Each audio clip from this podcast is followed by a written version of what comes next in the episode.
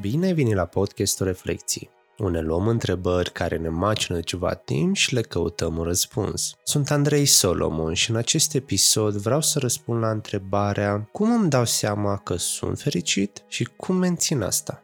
Știu că pare așa un soi de întrebare multiplă, însă reascultând episodul pe care reiau, mă gândeam că uneori ne vine greu să definim fericirea. Chiar se potrivește și cu perioada asta în care senzațiile sau simptomele depresive au fost destul de ridicate. La mijlocul ianuarie chiar sunt studii care arată că suntem un pic mai supărați, nemulțumiți. N-a spune neapărat depresivi, poate în anumite contexte, dar ne simțim un pic mai neplăcut față de cum ne simțim noi de obicei ca și baseline. Și sper că această întrebare și episodul meu să se potrivească mănușă poate cu unele întrebări pe care le-ai adresat în ultima perioadă. Pe măsură ce mă pregăteam, îmi, îmi dădeam seama că fericirea este un lucru abstract și că uneori, de exemplu, când suntem în perioadele mai, mai dificile, mai supărați, ne mulțumește ceva, absolut orice, nu ne merg lucrurile bine, ne vine greu să lucrăm din nou la a fi stabil emoțional mai degrabă. În sensul în care aș vrea să te gândești că, cum e contextul de față, avem de plătit facturi, ne vin prin surprindere valori pf, enorme. Cum aș putea găsi un moment de fericire pentru asta? Ce m-ar putea face fericit? Pentru că într-un astfel de context îmi vine greu. Apare un stres suplimentar să am grijă de viața mea și să fiu sigur sau să am o certitudine că de pe o zi pe alta am ce mânca. Nu e un lucru ușor, ținând cont că n-am mai trecut prin asta. Așa că ai avea chef să te gândești și să faci o listă de trei lucruri care te mulțumesc? Nu, nici și mie nu mi-ar veni să fac asta chiar și cu antrenament. Dar sunt anumiți factori care ne ajută să, să fim stabili emoțional în perspectiva asta. Poate observa că încep să folosesc mai frecvent ideea de stabilitate emoțională. De ce? Pentru că am observat că în studiile pe care le-am citit pregătindu-mă pentru acest episod, se punea mare accent pe ideea de există o legătură între extraversie și stabilitatea emoțională și se pare că da. Dar ce înseamnă această stabilitate emoțională? Ea se referă la ideea de a putea fi atenți la senzațiile noastre. Asta înseamnă că putem să fim calmi într-o oarecare măsură în situații dificile. Dacă simțim așa că vine un val de nervozitate, putem să nu-i dăm curs și să așteptăm câteva minute, să facem o mică pauză și să gândim totul la rece, nu să fim foarte ferbinți în momentul respectiv și să spunem lucruri pe care poate nu ni le doream. Continuăm pe această idee, stabilitatea emoțională a fost cumva derivată din ideea de neuroticism. Aceasta este o fațetă din uh, trăsăturile de personalitate din Big Five care arată faptul că suntem mai susceptibili la emoții negative și ne vine mai greu să le identificăm și să le controlăm, să le menținem, iar stabilitatea emoțională ar veni pe partea cealaltă. Ne dăm seama că uneori mai exagerăm. Unu, nu ne criticăm foarte mult pentru asta și în al doilea rând ne dăm seama că uneori e cam natural să facem asta. Dar pentru cei care au un neuroticism mai ridicat, un scor mai ridicat, nu mai reușesc să facă această distinție. Poate să fie și pe partea de vulnerabilitate genetică, dar nici din mediul extern să nu fi primit educația necesară pentru a putea să-și dea seama ce e cu emoțiile mele și cum le pot ține sub o lupă să le, să le conștientizezi mai bine. Încerc să evit ideea de control pentru că am observat că vine cu o conotație negativă. Nu încercăm să ne controlăm emoțiile nu prea putem să facem asta spre deloc. E bine să ne dăm seama că sunt, ce ne spun ele și apoi să lucrăm în jurul lor. Simt că m-am dus foarte mult și foarte direct în ideea de personalitate, dar aș vrea să mai menționez și câteva arii care ne pot influența fericirea. Am găsit un studiu din, uh, din 2019 care arată care sunt factorii sau încerca să arate care sunt factorii care influențează fericirea. Voi numera scurt, pentru că în unele cazuri nu necesită să, să aducem prea multe detalii, dar în celelalte aș dori să intru un pic. Am vorbit deja despre personalitate. Apoi mai există această parte de vulnerabilitate genetică. Sunt acele lucruri pe care le moștenim din familie. Poate, de exemplu, observăm că mama are niște accente mai anxioase sau tata poate are niște accese mai mari de furie sau chiar invers, poate din partea bunicilor, mătușilor și așa mai departe și ajung la noi. Dacă sunt în contextul optim, de exemplu mediul în care trăim, părinții noștri se ceartă frecvent, nu ne explică ce se întâmplă și noi le interpretăm așa cum putem și înțelegem. Și din alte medii, de exemplu la școală, filme, toate contextele externe, emoțiile negative ne, ni se vor părea copleșitoare. Ceea ce ar putea să facă diferența în acest context e modul în care ne ajută părinții să identificăm emoțiile pe care le avem și să le gestionăm mai bine. Apoi avem partea de educație, ceea ce menționam un pic și mai devreme, atât din partea părinților și din partea prietenilor, școlii, avem partea de statut socioeconomic. N-am putea spune că ne simțim mult mai bine, de exemplu, când trăim la limita supraviețuirii, ca să spun așa. Sunt cazuri Mm, dar acolo sunt foarte rarisime și depinde iarăși foarte mult de context social. Este un următor factor. Apoi ne putem duce către timpul pe care îl avem la dispoziție și activitățile pe care le facem, expunerea la stres, statutul marital și familia iarăși. Acestea sunt elemente pe care le putem găsi în viața noastră sub diferite proporții nu este obligatoriu, ca să-i spun așa, să le ai pe toate în același raport este bine, de exemplu, să ai câteva care să te ajute. Poate, de exemplu, să mai aduci aminte că spuneam de metafora cu scaunul. Un scaun, cel prototipic, ca să-i spun așa, are patru picioare. În cazul în care se rupe unul, mai avem altul care este de backup, care ne mai poate susține. Mai avem trei chiar.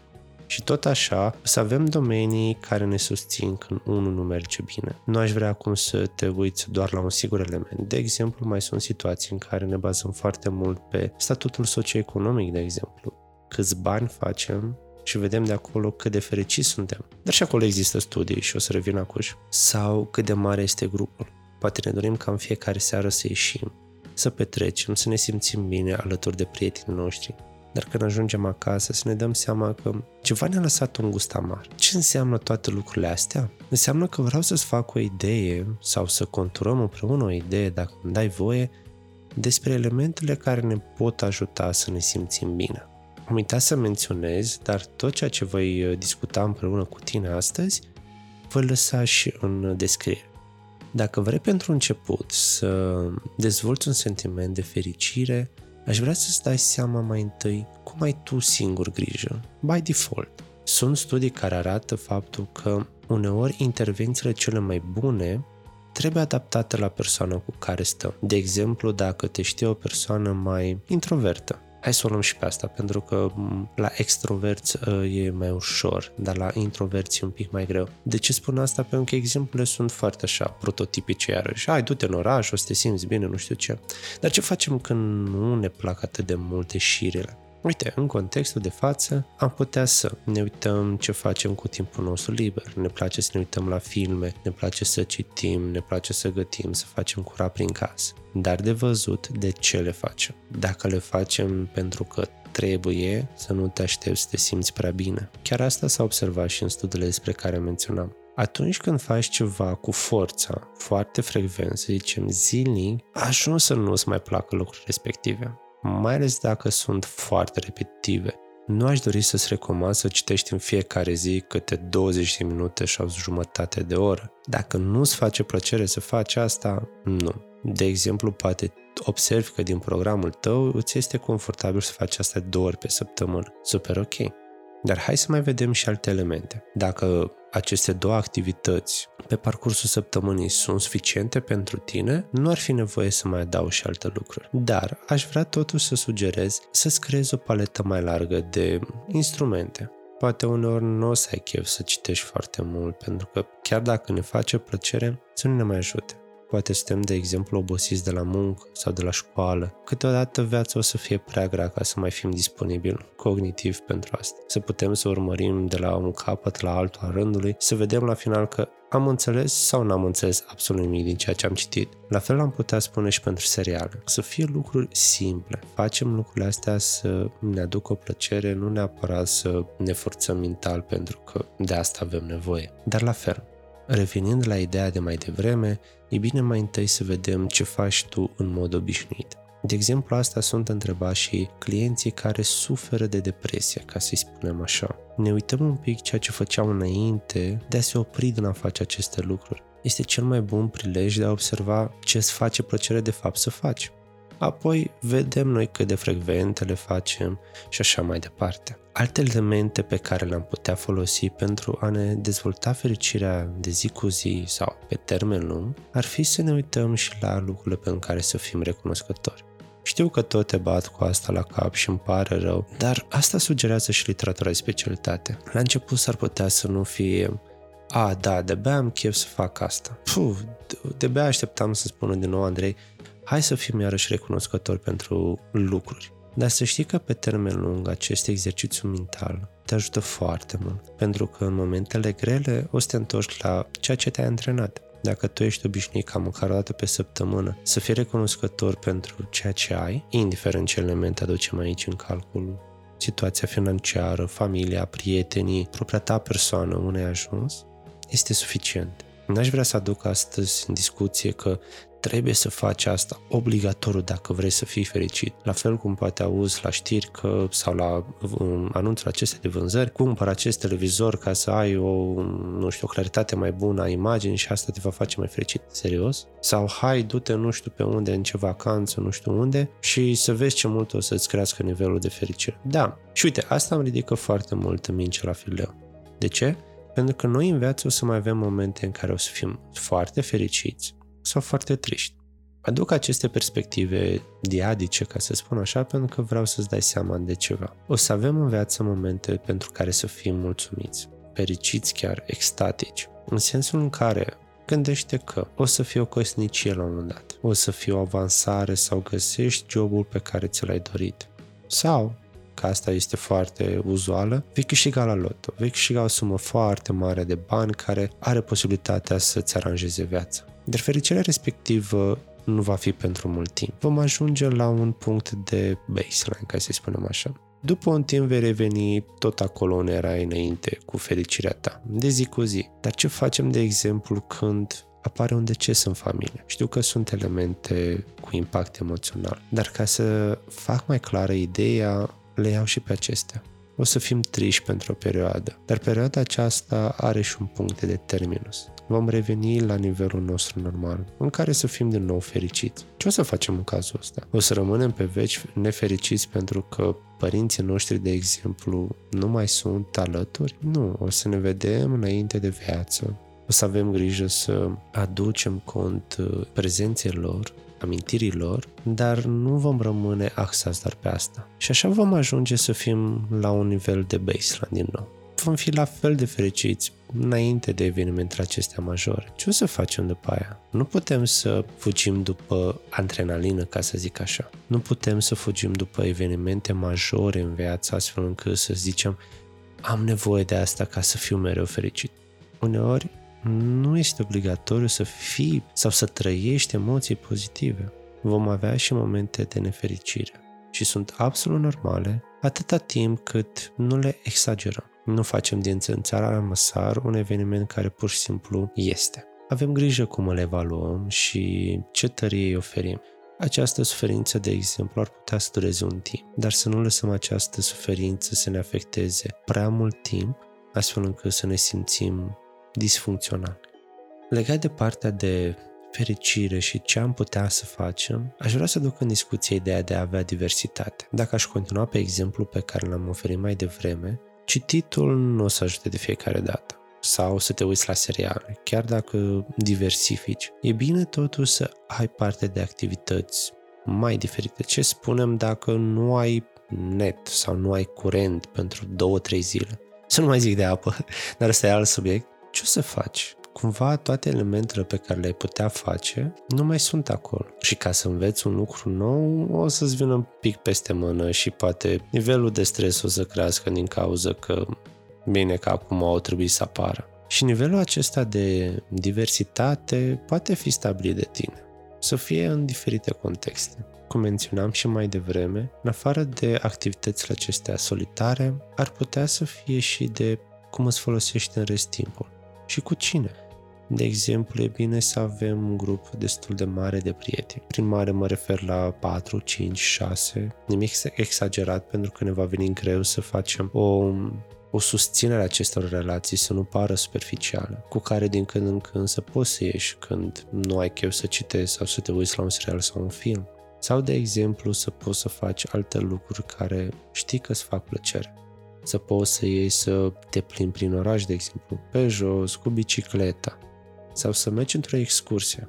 Cum spuneam și mai devreme, e bine să mergi într-o excursie, dar nu neapărat să urmărești acel sentiment de vreau să mă facă fericită această vacanță, ci mai degrabă uneori e bine pur și simplu să mergem, să schimbăm contextul și să ne relaxăm. Fericirea e posibil să apară după. Ce aș mai vrea să menționez aici este faptul că o să ajungem să căutăm mai mult fericirea pe măsură ce o să îmbătrânim. Sunt studii care ne spun că pe măsură ce ajungem să bifăm anumite obiective în viața noastră, nu mai suntem așa dispus să mergem după vreau să am o carieră de succes și ne orientăm către alte lucruri. Ne gândim uneori la nepoți sau la excursii pentru că am îmbătrânit, nu mai putem să muncim și sper să ajungem și acolo în care să nu mai putem munci, dar să ne putem petrece timpul liber așa cum ne dorim, nu neapărat să fim bolnăviori. Dar cei care au realizat aceste studii și meta-analize, pentru că pe asta m-am dus mai mult, menționează faptul că nu avem studii suficiente pentru a evolua nevoia de fericire pentru tineri, nu prea putem să tragem concluzii în legătură cu asta și mai degrabă mergem pentru persoane mai vârstnice. Dar autorii au menționat că atunci când avem intervenții de a crește acest nivel de fericire la nivelul copiilor între 10 și 15 ani, apar rezultate îmbucurătoare. Dar aici este nevoie să vedem un pic mai lung. Și din păcate studii încă nu există pentru această ramură, dar ar fi foarte fain să vedem ce se întâmplă. Tinerii chiar nu au nevoie de o fericire? Sau pur și simplu căutăm altceva în momentele respective. Suntem mai orientați către carieră pentru a obține anumite aspecte poate mai materiale sau să ne dăm seama cine suntem și apoi ne gândim, ok, vreau să fiu și fericit după atâta efort și atâta maraton. Apreciez foarte mult că ai rămas cu mine și am ascultat până la final. Acest episod a fost reluarea episodului numărul 7, în care discutam despre te simți o persoană fericită. Acolo am abordat un pic diferit, în sensul în care am adus vorba despre bani. Poate ți este deja familiar subiectul, dar avem o limită care ne face să ne simțim bine. După ce trecem acest prag financiar, problemele continuă să apar. Așa că va trebui să ne dăm seama singuri care este acel nivel care ne face să ne simțim bine și care e cel pe care dacă îl depășim, probleme tot continuă să apară. Îți mulțumesc mult pentru audiție. Acum se termină sezonul. O să am la final o sesiune de Q&A. Pentru ultimul episod, 49, vreau să discut cu tine. Dacă dorești, poți să-mi scrii în privat pe Facebook, pe Instagram, voi lăsa linkul în descriere, adresează-mi o întrebare despre absolut orice subiect. După ce voi aduna mai multe întrebări, voi face un episod dedicat doar pentru ele. Apoi vom face o mică pauză, din nou, în care să pregătesc următorul sezon dedicat doar relațiilor romantice. Voi lua etapizat fiecare subiect care ar putea să fie relevant într-o relație romantică și voi discuta pe îndelungate. Te aștept și data viitoare cu un nou episod, mult spor și săptămâni ușoare.